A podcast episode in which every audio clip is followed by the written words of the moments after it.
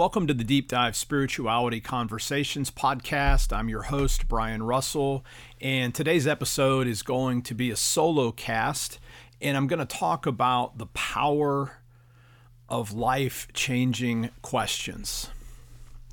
And I hope over the course of this solo cast to help you reimagine your life in terms of powerful questions and also to go back and ponder how you've gotten to the place where you are uh, today.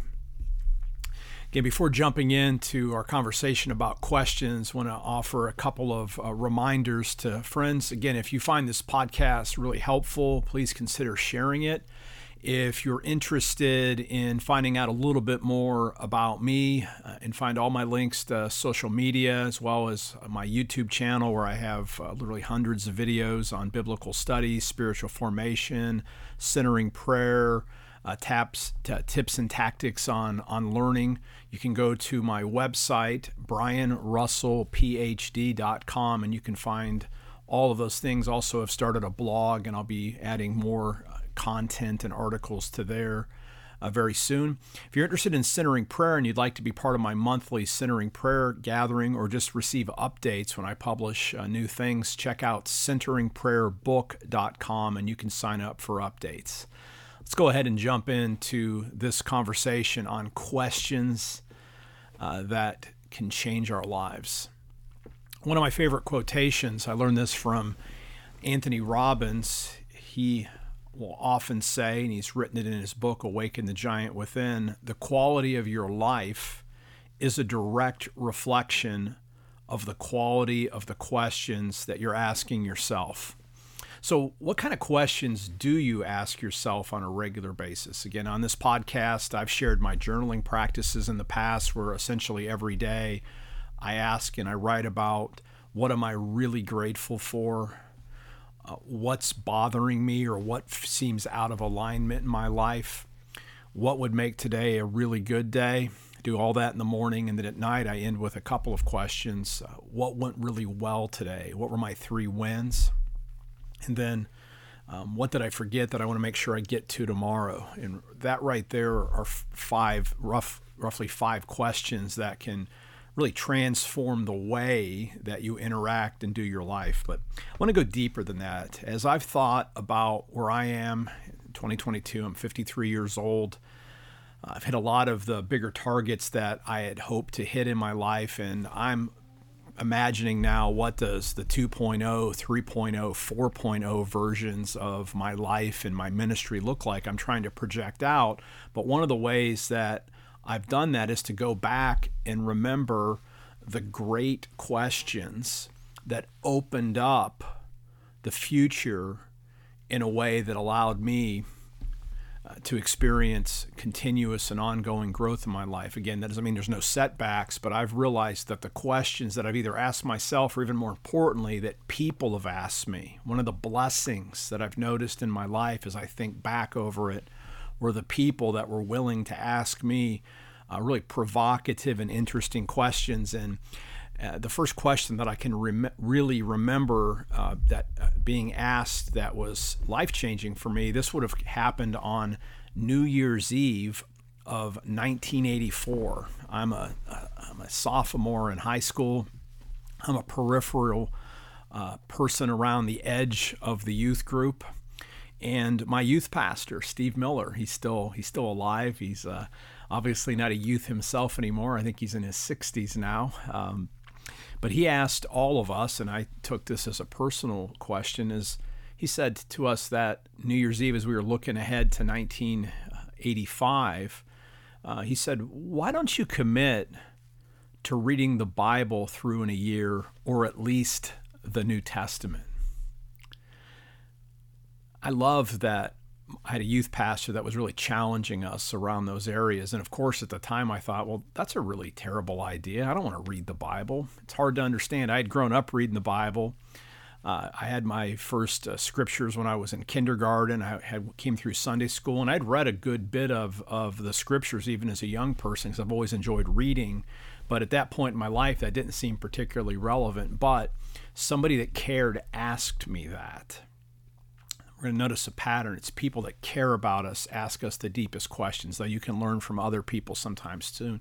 So I remember as I was got deeper into my sophomore year, I was having a lot of uh, struggles over various things. The, the essentially the adolescent angst. You know, I can't imagine being a teenager in 2022. It seemed pretty crazy back in what would that it was 1985. The world has changed a lot. And there's a lot of more challenges, but I just remember being going through different struggles, doubting my, you know, my personal identity, who I was, uh, did I want to be a Christian, all those kind of things. And I just remember one day I was sitting there in my room feeling particularly just bad about myself, struggling with relationships at, at school. And I remember Stevie said, Why don't you read the Bible? And there was my Bible uh, sitting in my room. And uh, in a way, the rest is history. I remember grabbing the book and I'm like, geez, I wonder where I should start. And I remember just praying to God, uh, Lord, if you're real, reveal yourself to me through reading this book. And truly, the rest is history. I started reading, I started with Matthew. And what was pretty amazing, our church always did a series of revival, uh, weekly revivals where we bring an outside evangelist in. and it just so happened that that spring during the revival, I went. My parents essentially made my brother and myself go, so I'm there. And uh, that night, uh, the the evangelist was preaching on a section of Matthew that I had just read the day before. And I felt the Lord calling me at that point, and it was one of those at the altar call. Felt like I was almost lifted out of the the pew. Found myself at the altar, found myself surrounded by my volunteer youth pastors. And these weren't paid people, these were volunteers. Steve Miller never got paid a dime for investing in me. But they loved me. My youth pastors were up there with me. Um, my friends from youth group, this was a smaller church, so there's probably 100, 150 people there at this service. Um, and then people that had watched me grow up were there, and my pastor came down, and that was the moment at which my faith stuck. So I'm super grateful for being asked that question. Why don't you commit to reading through the Bible in a year? You know, but be careful. It just might change your life, right? Well, I got really involved in my Christian faith at that point. I, it, I, my parents no longer had to make me go. I was there, and so I became one of these uh, persons. And in those days, there was morning and evening services on Sunday, two different sermons by the pastor. We had Wednesday night prayer meeting, Wednesday night Bible study. So I started going to the adult stuff, and I still went to youth group. So I was at church a lot and hanging around with my Christian friends in the youth group, who many of whom, uh, you know, I don't see them as often, but really lifelong friends developed in that youth group. And it wasn't too much longer that we would do occasional youth services. And I remember after one youth service, and I think all I did was pray or maybe made a couple of announcements. Um, my pastor, Pastor Paul George, uh, rest in peace. He died a few years back. Um, he approached me after the youth service and he said, Have you ever thought about becoming a pastor? And of course, I'd never thought about becoming a pastor. Who'd want to be a pastor, right?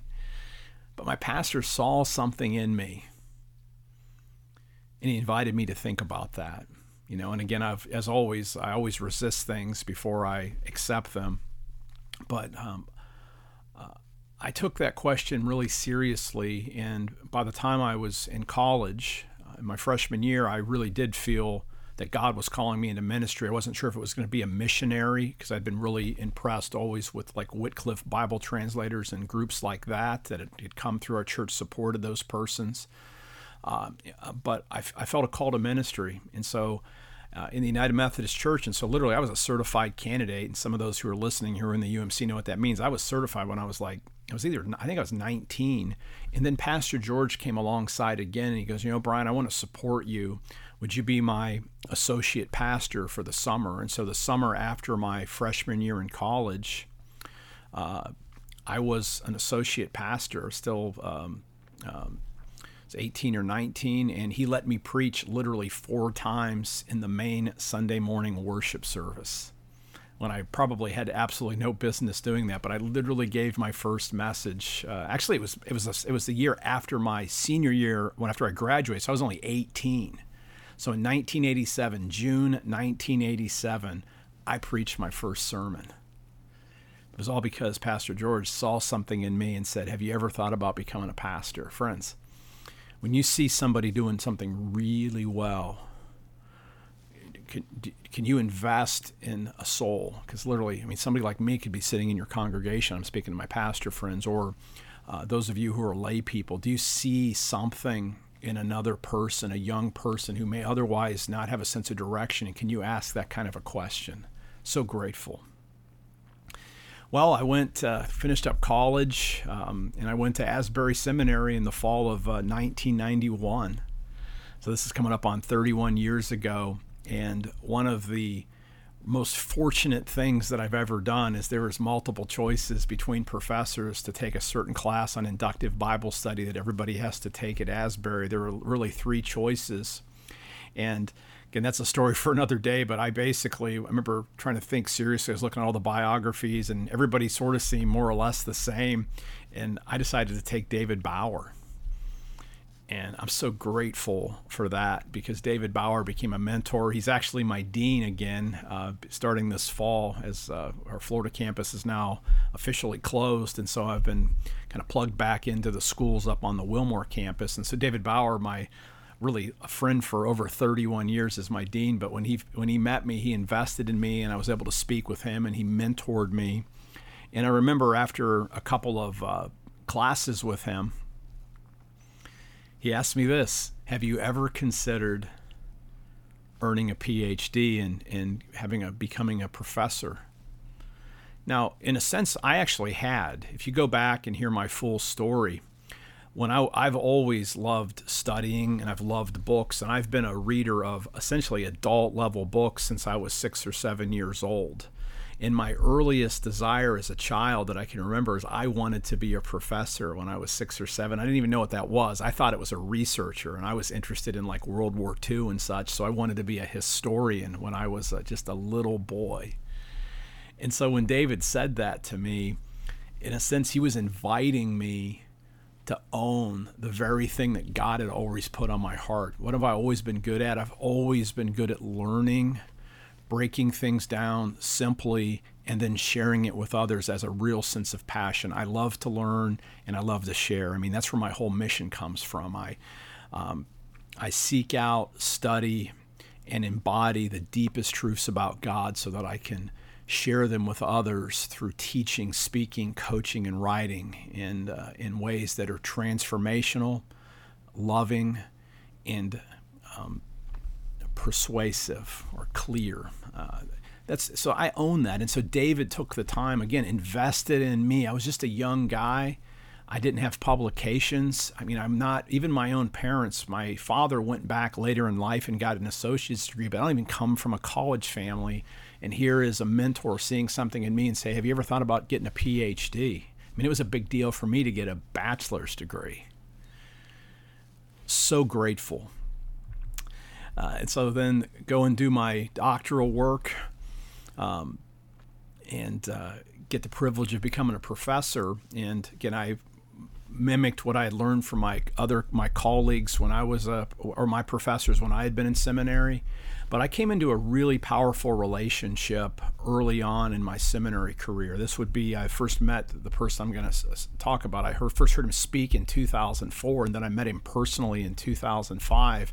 And a conversation in January of 2005 literally changed the direction of my teaching and has led to uh, uh, most of my best work in biblical studies I owe back to this conversation that I had with Alex McManus. He has a slightly more well-known older brother named or younger brother named Erwin McManus, but Alex part of the Mosaic Church from Los Angeles. And I heard they were in speaking. Erwin was speaking in Orlando. Alex was with him, and one of my students happened to call, and Alex literally picked up the phone out in LA and said, "Hey, you need to meet one of my professors." And so she'd set me up with an, an opportunity to connect with Alex. We met at a Barnes and Nobles and uh, in Orlando, and we sat down and it, and it, was so fun to meet alex. Alex is an expert on mission and on church planting on missional thinking. And it was so funny first time he meets me you know he's a little bit older than me. Actually he's a, a, he's about 15 or 16 years older than me. So um, you know, I was sitting down with a wiser elder uh, uh, at the moment. He looked me straight in the eye and he said, Brian, what business, listen to this, Brian, what business do you have teaching at a seminary since you've never planted a church? You know, I've had colleagues that say I should have just shut him down and throw it right back into his face and say that was completely inappropriate. But I'm not like that. I always take um, questions as um, out of curiosity. And so I was like, I didn't know what to say. And I was thinking, you know what? That actually makes a lot of sense. I need to have skin in the game. And, and I've had this principle really ever since then of I need to make sure that the things that I teach, that I personally embody them. And there's something about if we're about going to be about making disciples, if I'm going to teach and serve students in the most powerful way that I can, if I'm going to work with uh, pastors, if I'm going to work with anybody, I got to have real skin in the game. And so that was a question that challenged me to get seriously involved in church planting. And in fact, the idea was I was already moving in that direction. That's how I met the McManuses in the first place. I was being mentored by a good friend of mine, Eric Hallett, into church planting. Uh, but that project ended up um, falling by the wayside. But Alex put it on my heart. And what's amazing is just a few months later, um, myself and a couple of friends essentially inadvertently planted a church.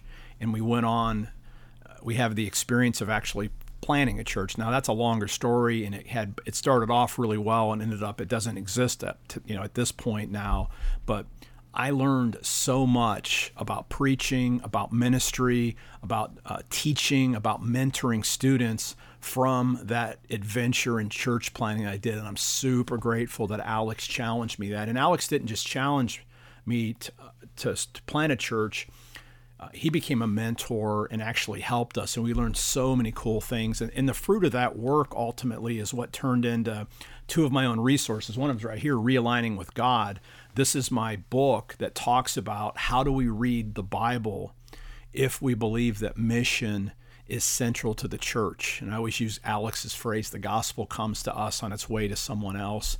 And then my other book, a more popular book, Invitation, which is a missional overview of the whole scriptures, that comes came really that's the fruit of that conversation with Alex.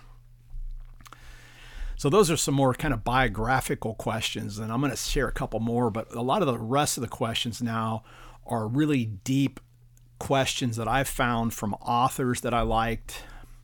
Um, I have a question from a lawyer friend, from a therapist coming up. But several of these questions are what uh, are questions that I got from virtual mentors because sometimes the people that will ask you really good questions, you'll hear them on podcasts. You might read a book and see a good question.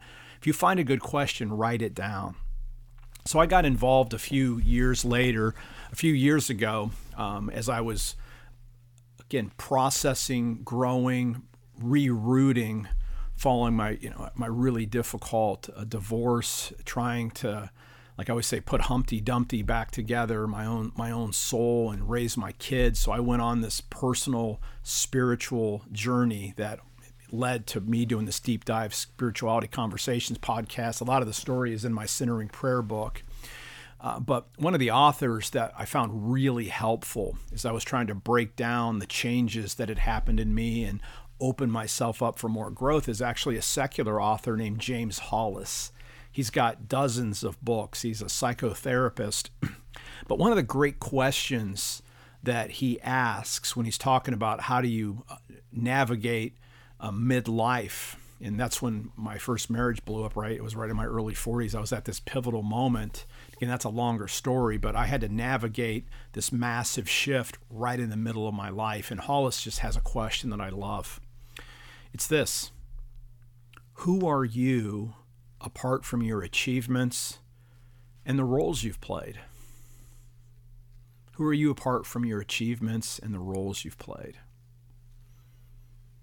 right? And for a doer like me, an achiever, um, the answer was like, well, not not much, right? In our heads, we know what the answer is, and I knew what it was. Who am I? I'm a person loved by God, but, but I lived like I was a person who had to earn love, who always had to achieve, who had to do the next thing, who always needed to be busy, who had to again earn love because I just wasn't good enough the way I was. But that's a lie But that Hollis question puts that on the front for, front burner. Who are you really?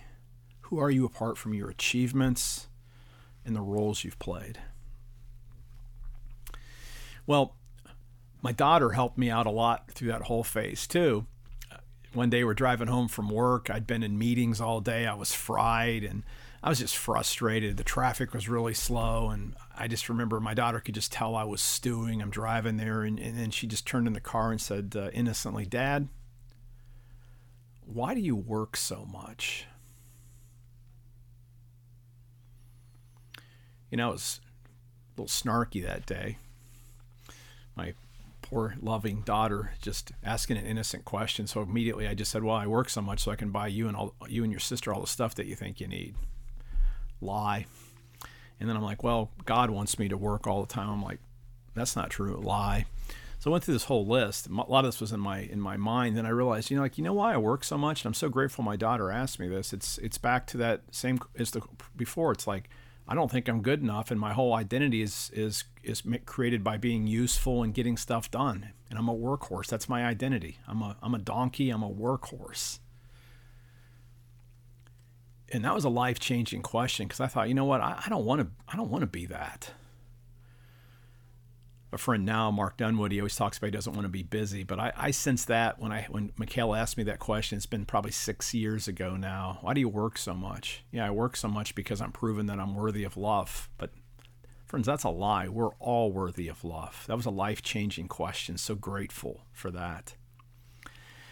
And as as I've grown, I've learned then to try to tap into that person that I was created to be. And so, one of the things that I love to do, and if you want a way to kind of hack yourself, especially if you have any level of self loathing or you don't feel like you're good enough or you judge yourself for whatever reasons that you're not good enough or you're not enough, or uh, get a picture of yourself from when you're a little kid. Like I have this picture of myself when I'm in kindergarten and I call that little guy Little Bry. He's got I got a little badge on. My dad was a firefighter, so I have like my little plastic fire chief badge, and I'm, I'm just there, and I just have a little pleasant look on my face. And so, what, what I've learned, I got this from one of my coaches, that I just take the picture, and this will sound hokey, but this can be life changing. And is I'll just spend some time looking at my little picture of myself, and I close my eyes, and I just say, "What's Little Bry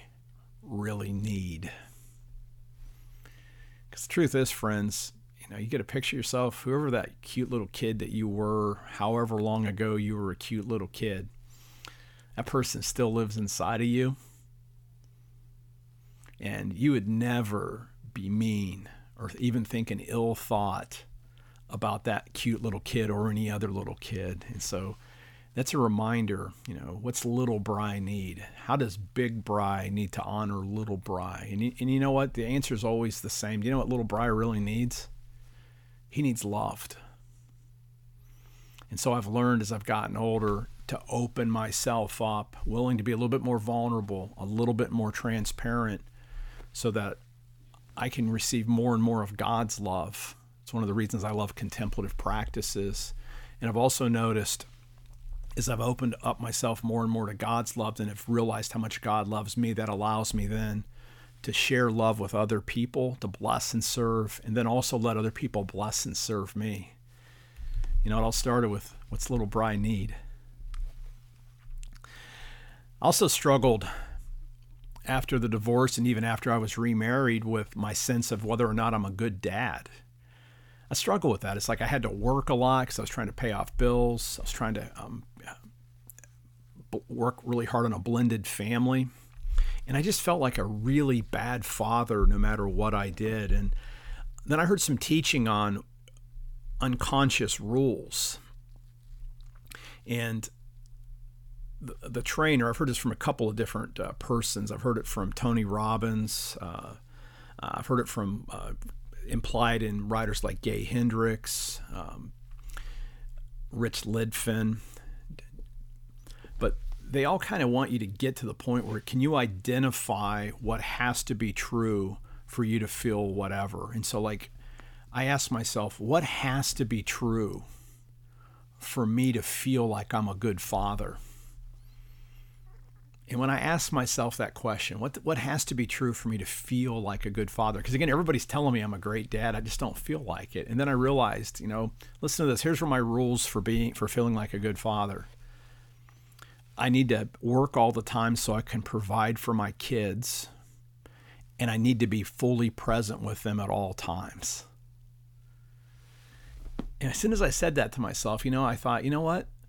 I'm trying to be both my mom and my dad simultaneously to my kids because my mom was a stay at home mom and she was always essentially there for my brother and myself when we needed her. Always. And then my dad, he always worked a couple of extra jobs to make sure we had a little extra money and that we were resourced. And then he was present on. He coached our soccer teams. He built soapbox derbies. We went fishing. We went hiking. So my parents were really invested.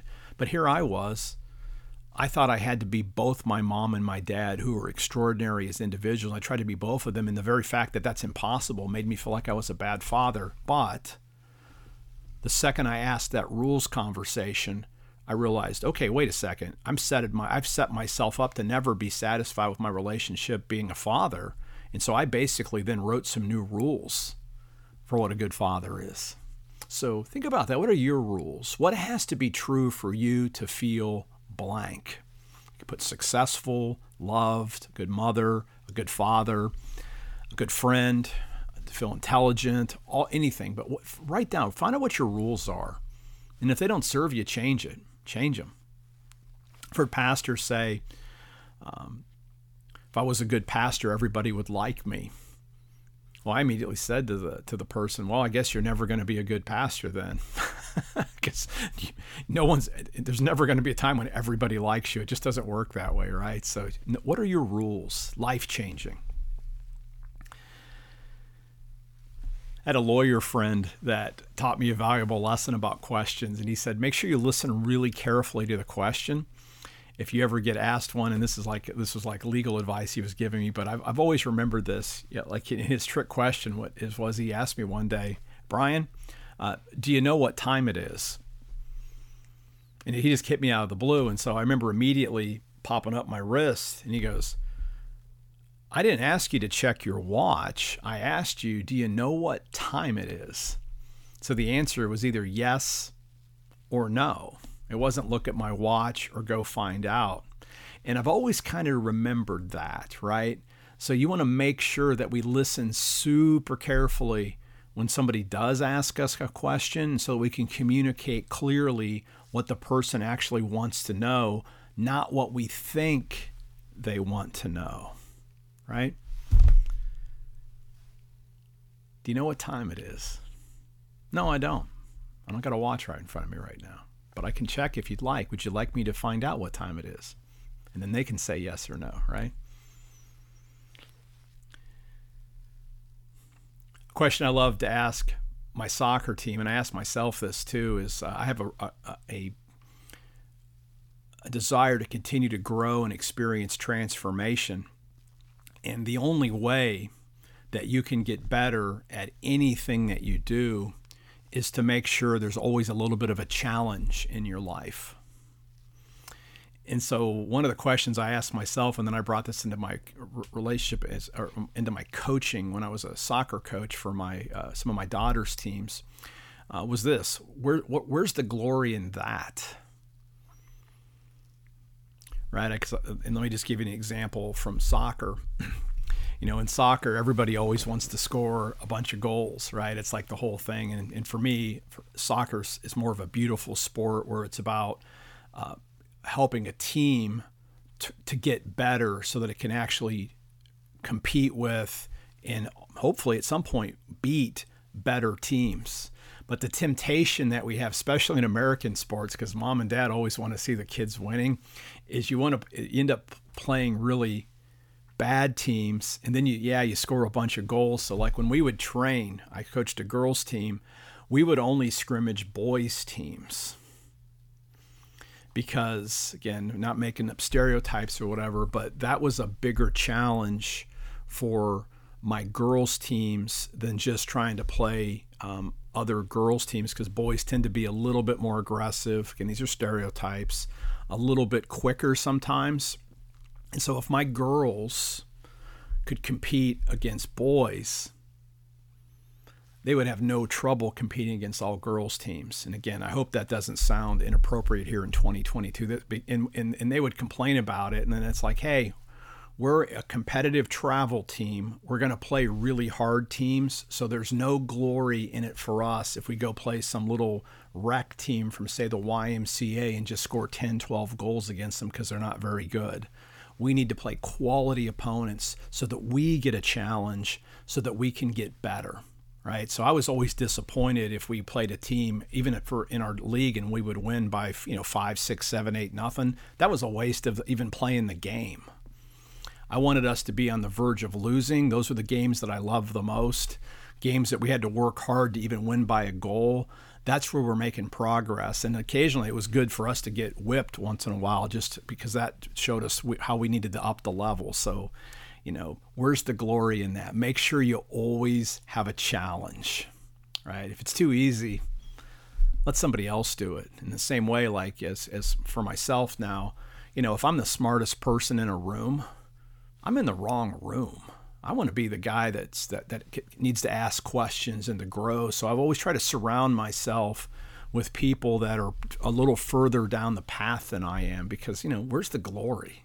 Where's the glory in always being the smartest one or uh, the most knowledgeable or the best athlete? You know, get into a place where you have to grow and stretch a little bit. That's what makes life fun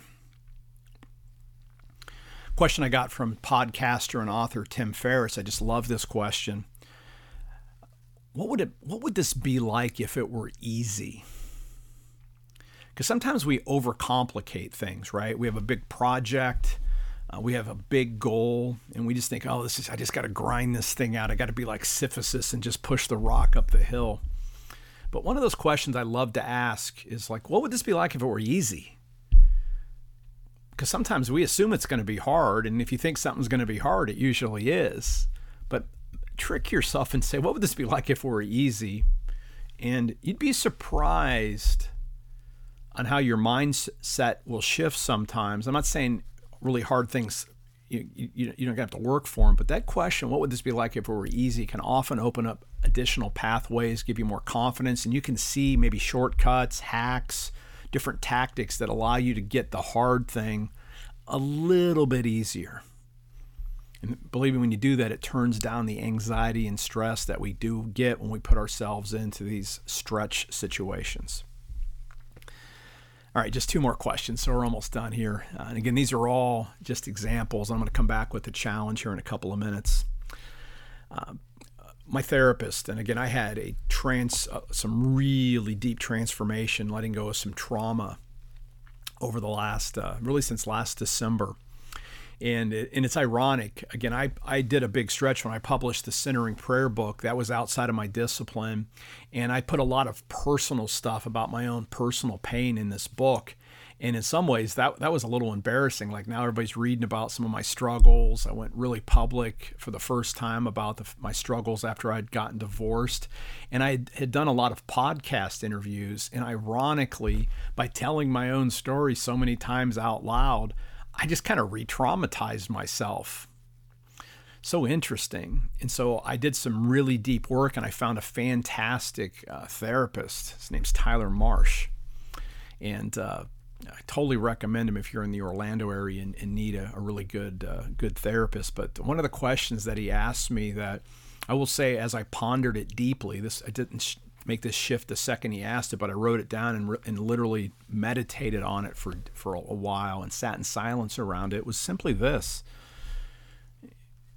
He goes, Brian, what would it feel like to live as though you were enough? You know, we're back to this stuff that I talked about earlier. That you don't have to prove anything, that you're good enough, you do enough, and that there is enough. What would that feel like to live that way? You know, I love that question. I mean, that was worth whatever I ended up paying my my uh, my therapist just for that one question. That's the power of a question because at a certain point, when I was literally literally doing really in silence, sitting there pondering that question before the Lord, I just got the word. Uh, do you know what it would look like to live as though you were enough? And I felt like God was saying, Enough already, Brian. You're enough. Get after it. And those of you who follow me on social media know that almost every week I put a picture of a trail down and I always just say, Today is the first day of the rest of your life. Trust, surrender, walk the path. What's the path? It's whatever's in front of you that day. Like Micah 6 8 says, um, What's the Lord require to act justly, love mercy, and walk humbly with your God? My mentor Bob Tuttle always said, the key to life show up, pay attention, know that God's got way more invested in this than you do. And because of that question, I was able to get that into my heart. And I have to say, my life's been changed over the last six or seven months and it's stuck. I, am showing up differently. I feel lighter. I feel more loving and, and I feel enough. And that's why I've been doing some of many solo casts I'm doing. So I'm trying to actually reverse hack how I got to the places where I just was able to open myself up to even more of God's grace. So I might even ask you that. How would what would it feel like for you to live, do your work, your ministry, your relationships as though you were already enough? Then, last question. This is from strategic coach Dan Sullivan, and I'm really, he only coaches very wealthy entrepreneurs, but he has lots of free stuff. So I always enjoy listening and reading Dan Sullivan's books, listening to him on podcasts and videos. But one of his questions, and he calls it basically the Dan Sullivan question, and it goes this way, and I just love it because it, it invites us to imagine a future from the future looking back to today. And I ask myself this consistently. And Dan Sul- the Dan Sullivan question is basically this Imagine that we, don't speak again for three years from today. What would have to have happened or be in process for you to feel happy and satisfied with your progress? It's a great question, right? Let me read that again. So if you're listening to me, whatever today is, go out three years. So imagine that we don't speak again for three years from right now what would have to have happened or to be in process for you to feel happy and satisfied with your progress? A question like that, and you can put any time frame, invites us to dream and to commit to those big things that God's putting on, on our hearts and then focus on, you know, what would be in my control towards getting that goal that if I put these in process 3 years from now, I'm going to be super satisfied with my progress.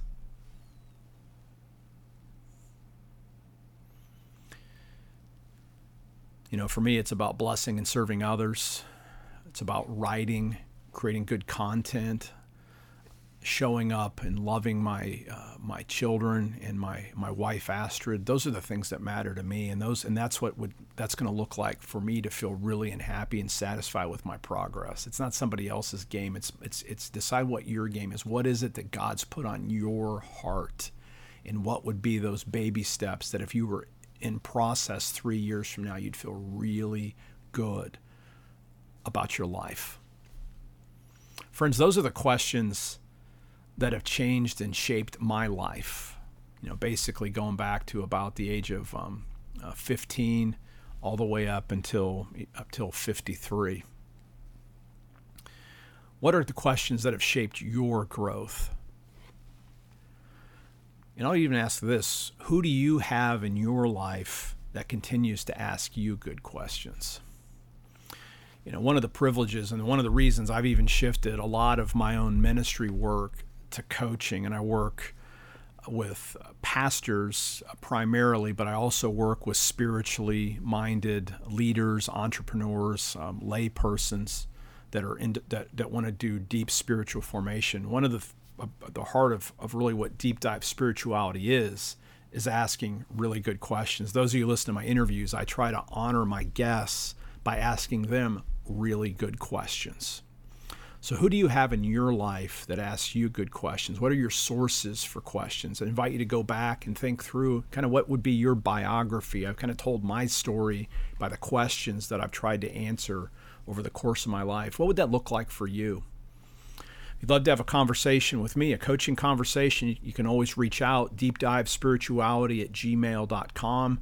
If you'd be interested in perhaps even considering a coaching relationship, you can check out uh, deepdivespirituality.com um, if you're interested in the pastor, pastors uh, coaching groups that I do or one-on-one or you can just check out Brian Russell PhD for all the different types of coaching that I do. It'd be a real privilege to serve you. So grateful to have you as a listener.